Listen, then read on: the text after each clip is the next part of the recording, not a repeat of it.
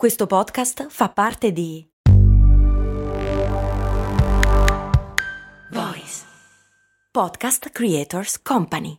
Mom deserves the best, and there's no better place to shop for Mother's Day than Whole Foods Market. They're your destination for unbeatable savings, from premium gifts to show-stopping flowers and irresistible desserts. Start by saving 33% with Prime on all body care and candles. Then get a 15-stem bunch of tulips for just $9.99 each with Prime. Round out Mom's menu with festive rosé, irresistible berry chantilly cake, and more special treats. Come celebrate Mother's Day at Whole Foods Market. Hai deciso di perdere peso e quindi ti dai da fare in palestra e magari anche con la dieta, ma la massa della quale ti vuoi liberare dove finisce quando fai palestra? Cose molto, cose molto, cose molto.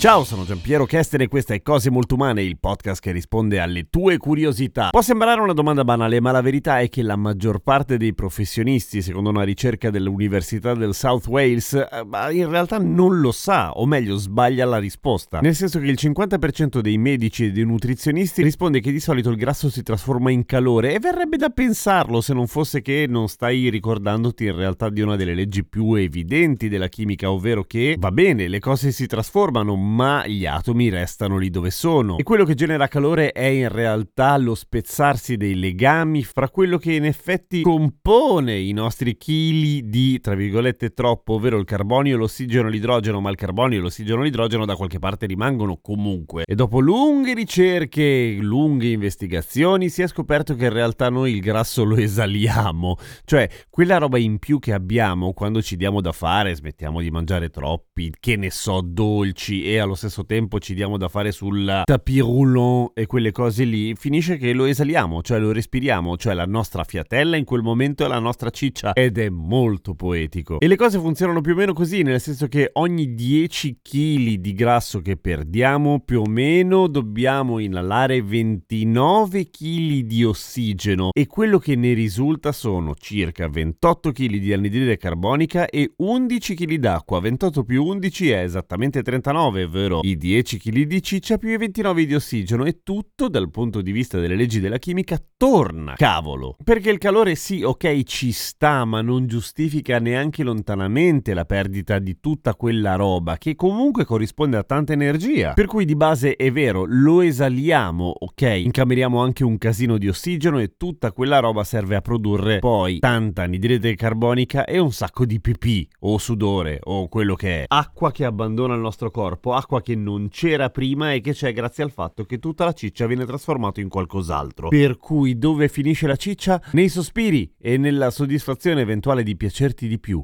Pensa te, che roba. A domani con cose molto umane.